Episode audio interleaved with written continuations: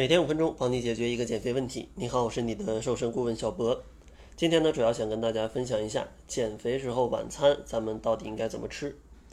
其实很多小伙伴呢，在晚餐都有这种习惯啊，就是减肥的时候晚餐就要少吃一点，比如说吃点蔬菜水果，这样的话可以瘦得更快。但是这样对减肥真的有帮助吗？嗯，其实说实话，它对于减少体重真的是很有帮助。啊，因为你可能这么吃个一个礼拜，你的体重就能瘦个两三斤，但是呢，问题也非常的明显，啊，就是呢，它容易出现一些营养不良的症状，比如说长期坚持就会严重脱发，或者说生理期不来，抵抗力下降，皮肤变差，甚至说你的脾气都会变得不好，因为呢，你天天晚上只是吃蔬菜跟水果，你摄入的营养就非常低了。所以说呢，对于只吃蔬菜跟水果来减肥的这种晚餐的方式，我是不太建议的。但是呢，碍于有非常多的懒人，他可能晚餐减肥想不到更好的办法，只能这么做。那如果执意想要选择晚餐只吃蔬菜水果减肥的朋友，我给他一些建议，帮助他呢去尽可能的降低啊这个营养不良的状况。有三个小建议。第一个呢，就是如果你晚餐只吃蔬菜水果，那你的早餐跟午餐一定要去补充充足的蛋白质。可以按照你的体重千克，然后来乘以一点二到一点三，然后呢就是你每天需要摄入蛋白质的这个克数。比如说六十千克的人，呃，那每天摄入的蛋白质可能在七十二克到七十八克啊之间。然后七十多克的蛋白质是什么概念呢？其实一百克的瘦肉里面差不多有二十克的蛋白质，然后一颗鸡蛋呢里面差不多有七克的蛋白质，然后呢二百毫升的牛奶里差不多也有五到七克的蛋白质，所以说大家可以根据这个量来看一看你需要吃多少肉啊，吃多少蛋呢，然后再喝多少牛奶啊，来补充够你的蛋白质。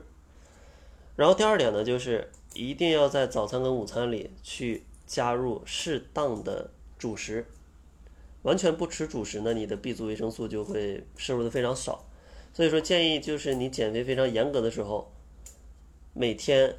可能至少也要吃两小碗的主食啊，两小碗不是两大碗啊，两小碗的主食。当然最好呢还是在里面参加一些粗粮啊，这样营养会更丰富。然后第三点呢就是。也要在早餐跟午餐里面去摄入一些油脂啊，摄入一些油脂，千万不要一到晚餐就吃水煮菜啊，再吃点水果，然后早餐、午餐也吃的非常清淡。那你这样的话，人体所需的这些脂肪酸啊就没有摄入了，这样的话非常容易造成你的皮肤会不太好，还有一些脂溶性的维生素你是没法吸收的。所以说呢，建议早餐跟午餐去适度的摄入一些油脂。当然，你的早餐跟午餐如果都是在外面吃，那基本不用担心这点，因为外面的食物往往油都非常多。所以说，如果你执意选择这种方法，一定要注意这三点啊，注意这三点：充足蛋白质，然后适当的主食，再加上一些油脂。当然，选水果上还有选蔬菜上也需要注意一些事项。第一个需要注意的就是选蔬菜，千万不要只选择。热量非常低的啊，就只吃黄瓜，只吃生菜，因为你总吃这两种蔬菜，其实它的营养也是比较少，而且里面含水量比较多，呃，它对你的饱腹感也是不是很友好的啊，可能一会儿就饿了。所以说呢，建议大家如果只吃蔬菜的话，也可以换着花样的吃一吃，比如说什么西葫芦啊、冬瓜、白菜，还有一些什么萝卜呀、莴笋呐。反正都来吃一点儿，这样的话营养更均衡，可能也会更容易坚持，因为味道会更加的丰富。另外呢，在选择水果上呢，其实建议大家